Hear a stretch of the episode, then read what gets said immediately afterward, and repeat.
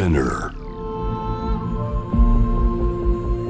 Poppen Innovation World Ella podcast from the next Ella. ノンがナビゲートしています。突版イノベーションワールドエラー。ここからは様々なジャンルのイノベーターをお迎えするトークセッション from the next era。対話の中からイノベーションの種を導き出します。今回お迎えしているのはファッションブランドミキオ坂部のデザイナー坂部ミキオさんです。よろしくお願いします。よろしくお願いします。お願いします。あの、去年、坂部さんが手掛けるスニーカーブランドグランズでコラボさせていただきました。はい、ありがとうございました。こち。らこそです。ありがとうございました。いや、普通に楽しかったです。私もめちゃくちゃ楽しかったです。で 写真、あのビジュアル撮影もはいすごく楽しみましたし、そうとても刺激的でした。あいりがやとうございます。ずっとなんかコラボレーションできたらなとか思ってたんで、ああのタイミングできたのすごく嬉しかったですし。結構あのグラウンズでやる中では、あのアートワークが強い作品ができたのもあって、あなんか僕ら的にもすごい良かったです。あのインスタではいこう、大きくねなんていうんですか、はいはいはいあのプール。な何回も投稿はいはいはい。大きくやなるやつ。はいはいはいで投稿していただいたのを見てあの熱くなりました。やったーみたいな。僕もあれはやりたかったです。あ。あやってドンと。そうなんですね。嬉しいです。ありがとうございます。えー、今日はですねもう、はい。まさにいファッション界でイノベーションされてる坂部さんだと思うのでなんかいろいろお聞きしたいと思います。いやでもまあ僕もちょっとのんちゃんがファッションのどういうところに興味あるのかとかも知りたいなと思ってたので話してみたいなと思います。うわ緊張する。よろしくお願いします、はい。えー改めてとなりますが、はい。坂部さんはベルギーのアントワープ王立芸術アカデミーを首席ではい。卒業されたということですごいですね。こいのやそうですね。なんかめっちゃ大変だったんですけど。あやっぱ大変ですよね。そりゃ。いやすごい大変。な学校だったんですけどまあいや実際学生いや4年間の学校ではい。大学院卒までになるんですよ一応やると。あそうなんですね。院卒までで4年間ですか？そうです。あ。でまあでも学校的にはすごいちっちゃくてはい。あの1年生が一番人数多くて60人いるんですけど卒業は23人の時もあるぐらい結構卒業するのが難しい学校として有名なんですけど。そうなんですね。すごい。そうなんですなのでもう入ってからもう学生っていう感じじゃなくてもうみんなプロとしての意識がすごい高い学校だったんではい。そこはなんか日本の学校より結構もうシビアで、はい多分日本だったら怒られちゃうぐらい厳しいところもあるんですよ先生が学生に対してとかも。えー、えもうすごい意見がみんな強いというか。そうですねなんかまあ普通に考えたら結構衝撃だったのが、はい。1年生の時に、まあ、自分の作品を見せるタイミングまで、い。まあ、60人いてそれを一人一人先生が見ていくんですけどはい。僕の一人前の人がその場で「君はもう退学」って言われたりするんですよ。やばくないですか？なんでですか？でもなんかクオリティが？そうです。才能があまりないからとかも言うし。みんなの前で？いやそうなんです。でもうそこで退学ってもう荷物持って国に帰るってやばくないですか？やばいですね。結構それが本格的にそういうことやってるぐらい厳しい学校だ。まあ今は多分もうちょっと緩くはなってるんですけどはいもともと結構厳しい学校でそうなんだ。なので、まあ、そのはい。なんかベンチャー先生が怒って退学って言った後に自分の作品見せる時とかはいめちゃめちゃ怖いんですよ。それは確かにもう本当にストレスガクガクそうです。ガクガクになるしもう先生最初から機嫌悪い中見せなきゃいけないしとうかわやだやだ。はい。それが結構、まあ、今でもその時の記憶はやっぱつ大変だったなと思ってうーん。ただまあそれがあるから結構はいいろいろまあ学生時代とはいえ結構プロに近いような意識でやらされてたところははい。良かったなと思います。すごいですね。確かにもうその時からのキャリアっていう感じになりますよいねや。そうなんですよ結構なんか先生が言ったからやりましたとか、もう通用しなくてん全部自分の責任でやらされるところが多かったんでなるほど。それはそうですね。だからそういう意味では学校っていうかもう本当にプロとしてのはい。いろんなステップをやっていくみたいなところでしたね。ええそうなん。ちなみにどういうことをやるんですか？えーっとまあクリエーションの授業の内容的には具体的に言うと1年生で、はい。まず自分のオリジナリティを見つけなきゃいけないんですよまず、1年間だけでオリジナリティをまず見つけるというのは結構ミッションで。まず見つけるんだ。そうなんです。いろいろ学んだ後じゃなくて。じゃなくて1年間でも見つけなきゃ2年生になれないみたいなところがあって。はいで1年生の最初の課題がはい。あのあなたにとってのスカートとは何かっていうテーマでスカート1着作るんですよ。はでもそのスカートとは何かって言われてみると結構難しくて。あすごい幅広いですよね。そうなんです。普通のスカート作ったら絶対ダメですし。そうか。なんかそういうなんか普通に問い自体がすごいクリエイティブっていうか哲学的なことが多くて、それをやっていく中で自分らしさをまず見つけるっていうのがまあ1年生から大変でしたね。すごいですね。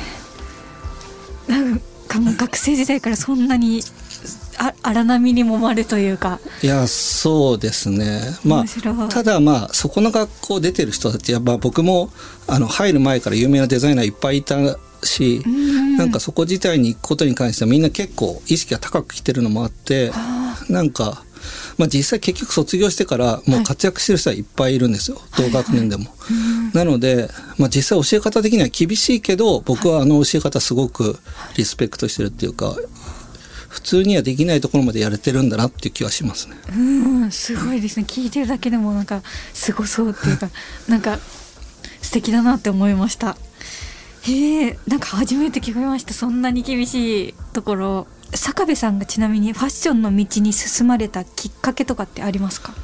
僕はでももともとアートも興味があって、はい。でアートの学校に行こうと思って最初セントマーチンのファンデーションコースって、まあ、ロンドンの学校に行こうと思って行ったんですけどはい。そこの、まあ、最初のファンデーションって、まあ、ファッションもアートも、まあ、彫刻とかいろいろなのを全部やれるコースがあって。うんそこを1年間やった後に、まあ、ファッション科に行きたいとかを決めていくんですけどそこでの担任だった先生にはい。ファッションが向いてるって言われたんですよ。おおそれがきっかけでまあそうかもと思って。えー、すごいその先生。言い当てましたね。いやまあわかんないですけどそうですね。まあファッションの方がアートに向いてるって結構きっぱり言われたんですよ。おおそんなにば明確な答えだったんですね。結果人に言われたからってのはあるんですけどなんか流れみたいなのあって自分の中にも、うんその時すごく確かにファッションやってみたいってめっちゃ思ってたっていうか。はい。背中を押してもらった感じだったんですね。そうですね。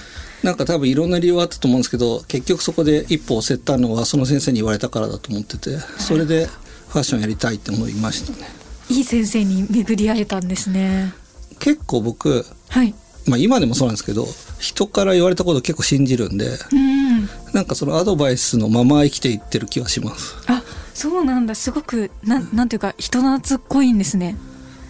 うん多分。すごいですね。素晴らしいですね。だって一生スポンジでいたいじゃないですか。確かに。でもこうどんどんどんどんこう吸収できなくなっている。年齢に重ねるとそうなっていくような固定概念があるんですけどもうずっとうんなんかあんまりそうですね。あんまなんかまあもちろんですけど人ってまさに大人になればなるほどいろんな経験からうん。これは合ってるこれは間違ってるっていうなんとなく自分の中での精査できるようになってきてるとは思うんですけどはい。いまだに僕結構そこも緩くてはいはい。なんか絶対にこうだと思ってたことがいや違うよって言われた瞬間に違うかもと思うことは多いです。えー、すごい。うわそれがなんか新しい発想の元といういやかでもそれはあると思います。結構あのすぐに自分のルール覆しちゃいますね。えー、柔軟ってことですよねすごく。いやそうですね、うん。でもだから今日思ってることと明日思ってることでよく意見が変わっちゃってる時もあってあはい。それは結構言われます。言ってることが違うって。一緒にやってるスタッフの方たちは大変ですねあそうなんですそうなんですそれはあると思いますなるほどそっか。えーでもすごくなんかすでになんかイノベーションの種が見つかってきてる感じがするんですけど。そして、えー坂部さんのお名前を冠にしたブランドミキオ坂部は、はい。パートナーであるシュエ・ジェンファンさんと立ち上げられたブランドということで、創作の環境仲間について坂部さんが大切にされていることとかってありますか？まあでも今言ったの結構内容的にはあってはい結構まあフラットにみんなで決めることが多いです僕自身がはい。絶対にこうだっていうことはまず言うんです。よ、こうですって。でもいやそうじゃないと思いますって言われたら確かに違うかもって普通に思いますね。ああそっか。じゃあ一番最初に自分が発想したところからいどんどん形を変えていくこともあるんですか？いやもう変えていくことの方が多くて、はい。結構僕どっちかって言ったら最初に、まあ、自信を持ってこれをやりたいってことは決めるんですよ。毎シーズン。はいでそのゴールがもう最初に見えてて、こういう形になれば必ず良くなるだろうっていうゴールはあって、はい。あとはそれを作っていくだけだって思ってスタートするんですけど、うんうん。まあそこに行き着かないんですよ基本は。あそうなんだ。で何回か行き着いたこともあってちゃんと最後まで、はい。その時大会ダメなんですよ。あそうなんだ。それがもう、はい。そう思ってます。だから思ってる目標のところに行き着くだけだと結果ダメな気がしてて、そうじゃないところに勝手に行けるような効果が、まあ、チームで生まれるといいなって思ってます。なるほど。その都度その都度の化学反応というか。そうですそうです。だから自分の中にあるものだけで完結すると大概良くないんですよ。なるほど。それがなんか坂部さん流のなんかノウハウというか。はい基本的にはそうやってやってます。だから全然一貫性がないです。へえ面白い。そうなんだ。なんか坂部さんの作るものってすごく未来的な、はいはいはい。あのデザインだったりするんだけどすごく日常に落とし込めるというか日々の中で楽しめるファッションを作っているなって思ってて、はいはいはいなんかこれもすごくそういう意味でも面白かったです。まあ、僕、まあ、そうですけど新しい技術とかもめちゃくちゃ興味があるんですけど結局ファッションってその人が日常で着るっていうのは結構大事なところだと思うんですよ。はい、ただその日常自体、まあ、人生で一番大事なのは環境だと思ってて人のうんうんどういうところに住んでるとかどういう環境にいるかっていうのが大事だとしたらその中での洋服っていう考え方なんでうんうん環境づくりをしたいんですよ一番人間に近い。あ以前もあのコラボさせていただいた時にお話しした時もそうですそうです。なんかそんな環境のお話が出ましたね。そうです。で環境を作るっていう考え方でいろんな技術とかを取り入れて作ってるところもあってはい、3D プリンターとかも今後は絶対出てくる環境だし、うんうんうん。そういう意味ではなんかメタバースとか、うんうん今流行ってるはい。そのバーチャル空間みたいなものとファッションはもっともっと関係してくるとは思うんですけど、うんその自分が取り入れるタイミングっていうのは結構難しいなと思ってます。ああなるほどなるほどそういうあのメタバース的なバーチャルのファッションもはい、今こう視野に入れてめっちゃ興味ありますね。うんメタバースってみんなよく言いません最近。そうですねあのバーチャルがあのなんていうか日常になってる感じ今は結構来るタイミングだなってみんなが言ってるんで、うんうん。またそれも信じてなるほど。なる今来るんじゃないかと思って僕も勉強してるところです。ほどです。いろいろあのこうセンサーに引っかかっているんですね。そうです。えー環境という点ではですね次世代のデザイナー育成に向けた新しいファッションの学校 ME も展開されています。はい。えーこうした学びの場を創設されたのにはどんな思いがあるんでしょうか？僕いつでもでもそういう学びの場とか、はい。新しい世代のクリエイターに関してはすごく興味があってはいはい。なんかもう全く僕とは違うと思うんですよ。考え方とか発信の仕方とかも。なるほどなので基本学校を僕は作ってるんですけどまあイコールで僕もな学べるような環境になってて、はいはい。なんかできるだけ僕が知ってることは教えてる代わりに、うんうん。僕は習ってますねいろいろ。ああなるほど。こうギブアンドテイクというか。完全にギブアンドテイクですね。へえ全然違いますか？やっぱり今の。全然違うと思いますね。なんか、まあ、今の本当に10代とか20代前半の子たちはい。の得意なところと僕たちが得意なものも全く違う気がしててあなんかよく会社とかではい。なんか普通に考えたら例えば遅刻しないとかあうん。そういうの大事じゃないですか。あそうですね。でも逆にそういうのが全くできない子とかいっぱいいてはいはい。でもその分僕たちができないことがいっぱいできるようなうん。なんて言うんだろうな。普通に今までルールとしてあったものができない代わりにできることが多い気がしてます。なるほど。へえむしろできなくなってっていいんじゃないかなって思いましたから今までのルールが。なるほど。そそこれがあるんだったらっていうそうです。そういうものが。なんかある程度の社会のルールとはい。交換で今までできなかったことが社会のルールができない代わりにこれができるみたいなものが認められてくる社会が来るんじゃないかなって気もちょっとしてます。なるほど。あもうすごい多様性というかそうです。なんか僕らの時代じゃもう常識的にダメだったこととかも、うんうん。逆に言ったらそこができない代わりにすごく才能がある人とかが出てきてる気がして。なるほど。今までだったらそういう才能がこううん埋もれてったかもしれないけど、はいはいはい。そういうなんかなんですかねすすごい才能はい。をこのミーでは尊重される場になってるんですね。あもう完全にそうですねなんかできないことがいっぱいある子とかでもはい。その代わりの才能がいっぱいある子がやっぱりすごい多くて、うんそこの話をずっとしていくようにしてますね。なるほど。いやそれは学ぶ学生の皆さんにとったらすごく嬉しい場所ですよね。まあ、そうでも結構お互いで僕は結局そういうのはできなかったんですよちゃんとどっちかって言ったら実家も守るし、はい社会のルールを守って生きてるだけどちらかというといけない世代だったっていうあかはい。なんかまあ今の方がもうちょっとやっぱ多様性が言われるようになったのもあって、若い子たちだからそこら辺もちょっと自由に勇気を出してやれてる子が多い気がしててはい。だからこそその交換としてすごい才能に恵まれてる子も出てきてる気がするんですよね。なるほど。なんかすごいあの私も考えを改めなきゃっていう気持ちになってきました。いやでもいろんな考え方がありますよね。そうですだからいろんな人が来てくれると僕もすごい学びになるんです。うんなるほどそっか私もどんどん吸収したいなって思いましたなんかこの「ミーっていう学校は坂部さんがこう実際苦労された経験とかも生かされてるんですか？そうですね。僕が苦労した経験は結構生かしてるつもりで、まあ、実際に言うとやっぱ若い頃、まあ、デザイナーとして軌道に乗るまでってめちゃくちゃ大変なんですよ。多分、ん。まあ多分芸能界もそうだと思うんですけどやっぱり芽が出るまでが一番大変で、はい。そこまでのサポートをどうやったらいいかっていうのを、まあ、日々考えてますね。うん。なんかこうどんなサポートが必要だなって見つけたものってありますか？うんまあ、まず、まあ、当たり前ですけどやっぱデザインがオリジナリティがあるっていうのは軸のにしてある必要があるんですよ。はい。で、まあ、そのそれがあれば基本どんな困難でも最終的には乗り越えられるとは思っていてうん。でそのご困難のバリエーションを一緒に考えていくぐらいですかね。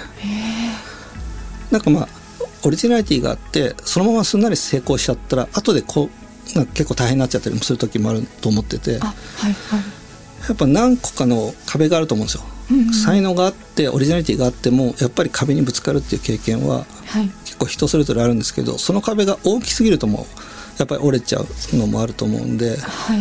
ステップを持って壁を作っていくみたいのはやってます。へえすごい良さそう。いや。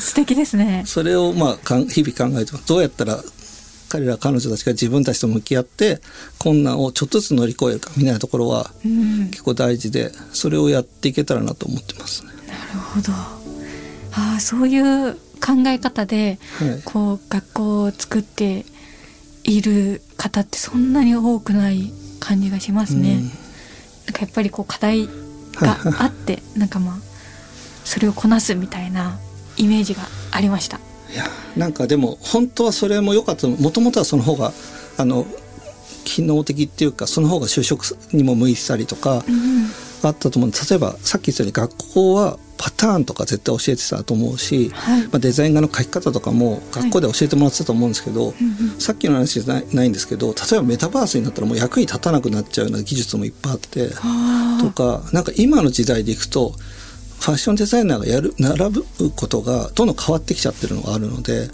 技術的なことを絶対これやりましょうって話は僕もあんまできなくて、それよりかはもっとオリジナリティと今の時代に合った自分なりのやり方を見つけるっていう結構抽象的なところから話してますね。なるほどこう自分の考え方を固めるというか。そうですね。なんかそうしないと本当に今技術を習ってもそれが今後役に立つか僕も分かんないしなるほど。実際学校来てる子でもあの 3D プリンター使えるけどデザイン画は描けないみたいな子もいっぱいいますし。ああなるほど。めちゃくちゃすごい技術です。そうです。だから、ね。でもまあもちろん僕は教えられないんですけど、ん自分たちで独自でやっていく VR でのファッションを作ったりする子もいるし、はい。でもそういう子たちにとっては別にパターンをやる必要はなかったりするんですよね。えー、そっか面白い。そうなんだ。なので例えば僕の時はもうあ当たり前にパターナーの人がいて、はい。まあ、フォトグラファーがいてとか、まあ、ヘアメイクがいてってチーム作りが何個かしかバリエーションがなかったんですけど、今の子たちは別にヘアメイクもいらない人もいるんですよ。そのデータで作れちゃうんでだからチーム自体ももう全く違うのでやってる子たちも出てきてます。えー、すごいなんか考えを覆されますねそうなんですよ。面白い。なので僕が一緒に考えることはできてもそうやって細かい技術を各々で教えることはほとんどなくて。はいはい。いや素敵です。めちゃくちゃ楽しそう。ミーというはい。こうされています。はい。世界が注目するブランドのデザイナーでいらっしゃる坂部さんですがこの後はその坂部幹夫さんのクリエイティブの作り方からこれからのファッションを動かしていく業界のイノベーションの種を探していきます。突版イノベーションワールドエラーノンがナビゲートしています。今回の From the Next Era はファッションブランドミキオ坂部のデザイナー坂部幹夫さんをお迎えしています。ここからは坂部さんのクリエイティブの原点と、坂部さんが今ご活躍されているステージの扉を開けた突破ストーリーを伺っていきます。よろしくお願いしますよ。ろしくお願いしますえ去年10月に行われた2022年春夏コレクションでは、交差点で行き交う人を再現したショーを展開されました。なんか僕はい。まあちょっとミニマリズムっていうのが結構興味があって、まあ、僕のデザイン結構デコレーティブなんですよ。うん、そうまあ。デザインがそう装飾性が高いものが多いんですけどなんかもともと日本のあの美意識的にミニマリズムって結構大事で、はい。まあ、茶室とかそういうのも含め。ただその反面日本って装飾性が強いものも好きだ。マキシマリズム両方好きな国だと思ってて。歌舞伎とか、そうですそうです。結構芸者さんとかはい。なんか装飾性がすごく強いものとミニマムなものが混同してるのが日本の中の面白さな気がしてたんですよ。うん。なので僕装飾性をやる反面ミニマリズムもすごく興味がずっとあってはい、はい。で今回どうしてもここでやりたかったのはなんか前と後ろが両方後ろの服を作りたくてはい。全部後ろの服にしようってふと思ったんですよ。うん、ふと思うんですね。それが面白い。なんかミニマリズムってよくデザインを削るイメージがシンプルにしてデザインを削るっていう風にはい。捉えられることが多いと思うんですけど、いデザインって僕削るとそれが気になるんですよ削ったデザインが強すぎて、うんうん。あこれ削ったなっていうのが見えすぎるともう僕の中でミニマムに見えない時があってあできるだけデザインをしない方がいいと思ったんですよデザインをしないことがミニマムな気がしてて、あ。はい、はい。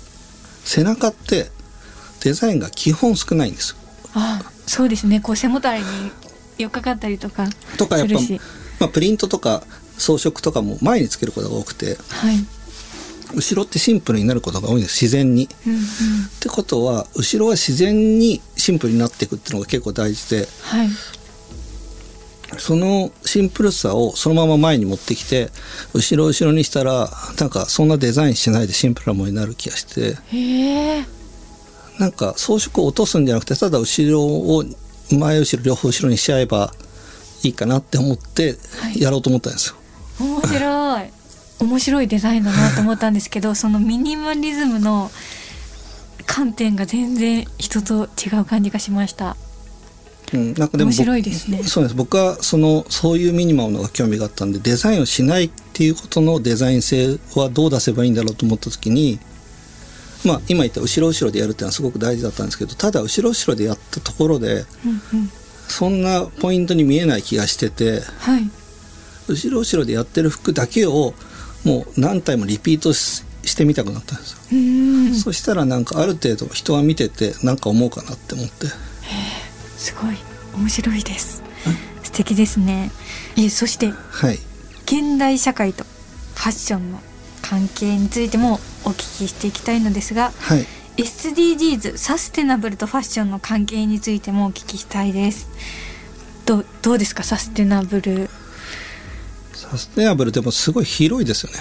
で結構まあササステナブルってまあいいも悪いもみんな結構よく長所として武器として使っちゃうことも多いんで本気のサステナブルについては結構難しいと思うんですよね。考え方がどう考えればいいんだろうって私もすごい思いやそうなんですよ。でもやっぱりみんなサステナブルどころじゃない人たちはいっぱいいると思うんですよ。うん。でそっちの方が僕は結構気になっててそこら辺の人たちと何かをやっていくっていう方がはい。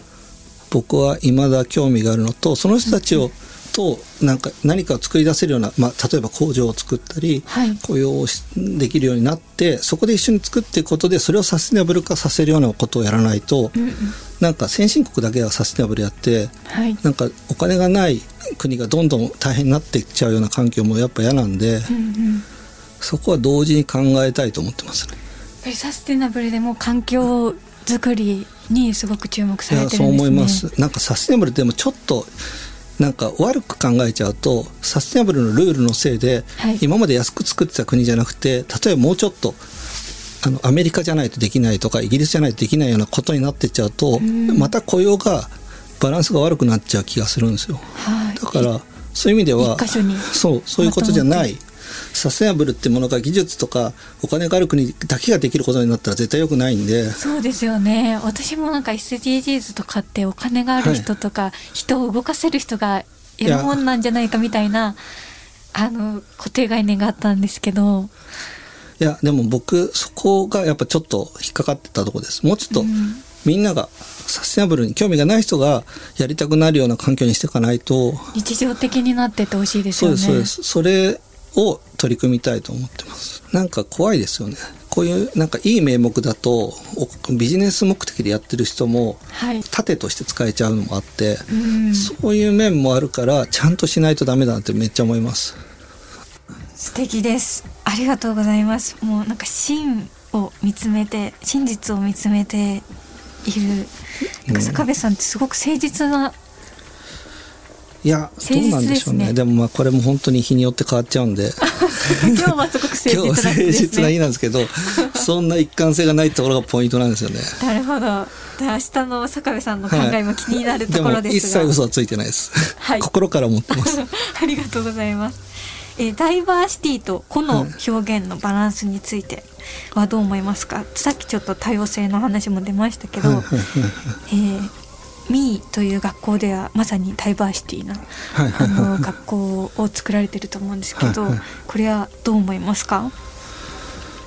いや多様性僕もすごく今の時代的には大事だと思うんですよ。はいでもまあいい面と悪い面さっきの話と一緒で SDGs もそうなんですけど、多様性って逆に言うと何でも OK になっちゃう怖さもあってそうですよね逆に本当にいいものが何かが分かんなくなっちゃう怖さもあるっていうかはい。ある程度多様性だけど差があるものに対してはみんなが賛同できるような世の中にならないと全部いいよねっていうだけだったら話が進まないっていうかそこのバランスな気がします。その多様性の一人一人の好き嫌いがありますもんね。そうなんですよだから全部がみんな人から見て全部いいよねっていう人だけだったら、ん世の中は絶対うまく回らない気がしててそうですよね。全部いいけどこれが好きっていうのが結局は人間の大事なところでうんうん。そのこれが好きっていうのが時代とともに変わるんですよ。それがファッションの結構大事なところで、はい。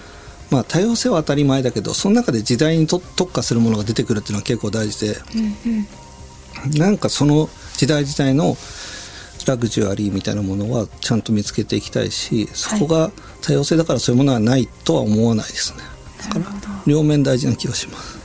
なんかちょっと違う話かもしれないんですけど、い。なんかこうちょっとその上の世代の方の話とか聞くと、はい。昔はこんなにたくさんブランドがなかったし、うんコンテンツも少なかったしなんか全員がはい。同じものに夢中になる、はいなんか2つとか3つとかの中から何々派みたいな風になってたっていう話を時々聞くんですね。はいはいはい。でそういう時代と比べたら確かに今ってすごいいろんなあの個性が溢れてて、はいはい。こう全全部をキャッチするのが大変だなっていう感じはすごくします。そうですね。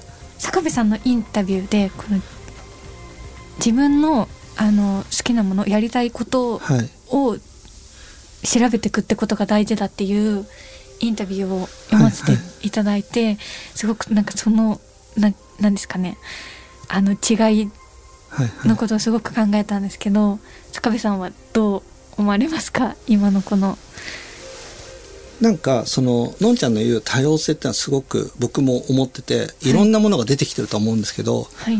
ただ逆に言うと、まあ、今の、まあ、ミーで教えてる時もすごく感じるのがやっぱりあの何かを探す時に Google 検索は結構まあ当たり前に、まあ、僕もそうですけど使うじゃないですか、はい。でも Google 検索にある情報ってめちゃくちゃ似てるんですよね。そのそのものがだからまあ面倒くさいけどやっぱ図書館行った方がよくてはい。図書館に行くと結構まあ膨大な見たこともない資料があるんですよ。未だ。って考えるとこんなに今多様性が増えているように見えるけどみんな得てる情報源が似てるから総合情報は少ない気もしてて。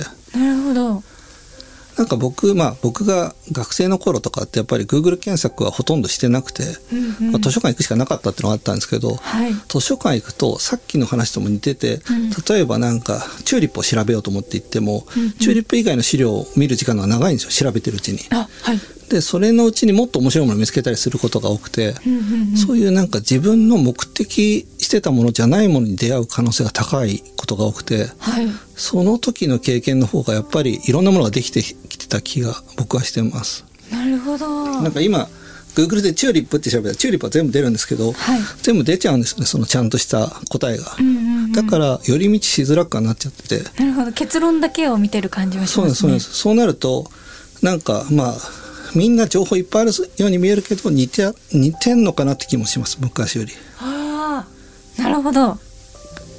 すごい面白い。お話でした、なので図書館に行きたくなりました。図書館とかなんかちょっと勝手な寄り道なんか強制的に寄り道されちゃうようなところが減ってきてる気はします。寄り道するとはい。今までになかった発想に出会いますもんね、そうなんです。だから寄り道できる環また環境の話なんですけど環境にならないとクリエーションって難しいんだなって僕は思ってます、なるほどです。ありがとうございます。次に東京のクリエイティブについて坂部さんはこうブランドを立ち上げる際にこの日本東京をはい。選ばれたのはどういう思いだったんですか、僕が卒業した時ぐらいにはもうやっぱアジアの方が面白い気はしてたんですよね。まああまあヨーロッパが中心なんですけどファッションって。ーはい。ただまあやっぱり中国も面白くなってきてるしやっぱアジア自体のファッションに興味ある人はどんどん増えてきてるっていうのがあってはい。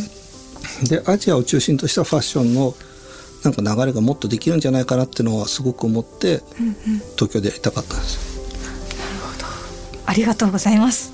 えーいろいろお話を伺ってきたのですが最後にさまざまなご活躍を続ける坂部幹夫さんがあらゆる壁を突破して今活躍しているステージの扉を開いた突破ストーリーを教えてください。突破ストーリー？でもこれまあ同じではい、結構まあその時自分が思ったことじゃないところに行くっていうのが結構大事でうん、それの繰り返しですねなんか日々なんか自分がこうだって思った中に答えはないことが多いですなので自分の外側にあるものをちゃんと受け入れるっていうのは結構僕の人生で大事だなと思ってますありがとうございます。はいなんかいくつも突破ストーリー聞けたような 本当ですか？感じです。どうもありがとうございました。ありがとうございます最後に坂部さんを支えた勇気づけた一曲を選曲していただきました。これはなぜこの曲を選ばれたんでしょうか？僕がでもファッションをやろうと思ったきっかけになった曲があってはい。それが、まあ、僕がまだ学生時代だったんですけどあのベックってわかります？あ、はい。ベックの「ルーザー」っていう曲がうんうん。きっかけでクリエーションやりたいと思ったんですよえー、きっかけなんですね。そうですなんか聞いた時全然良くなかったんですよはいはい。でもなんか引っかかるんですよね引っかかるもの、でも最終的にすごく好きになるものってその時分かんないことが僕多くて、うんうんうん。その時はなんか引っかかってたんですけど後々思い出すとすごい良さが分かってきたっていうかうんうん。そういうものだったんですけどなんかそれから学んだことが多いです未だに学んでますああ、そうなんです、ね。デザインについてはなるほど。ありがとうございます。すごく興味深いです。フロムザネクストエラーファッションデザイナー坂部美希夫さんをお迎えしました。ありがとうございました。ありがとうございます。えー、最後にあの曲紹介をよろしくお願いします。ベックの曲でルーザー。ありがとうございました。ありがとうございます。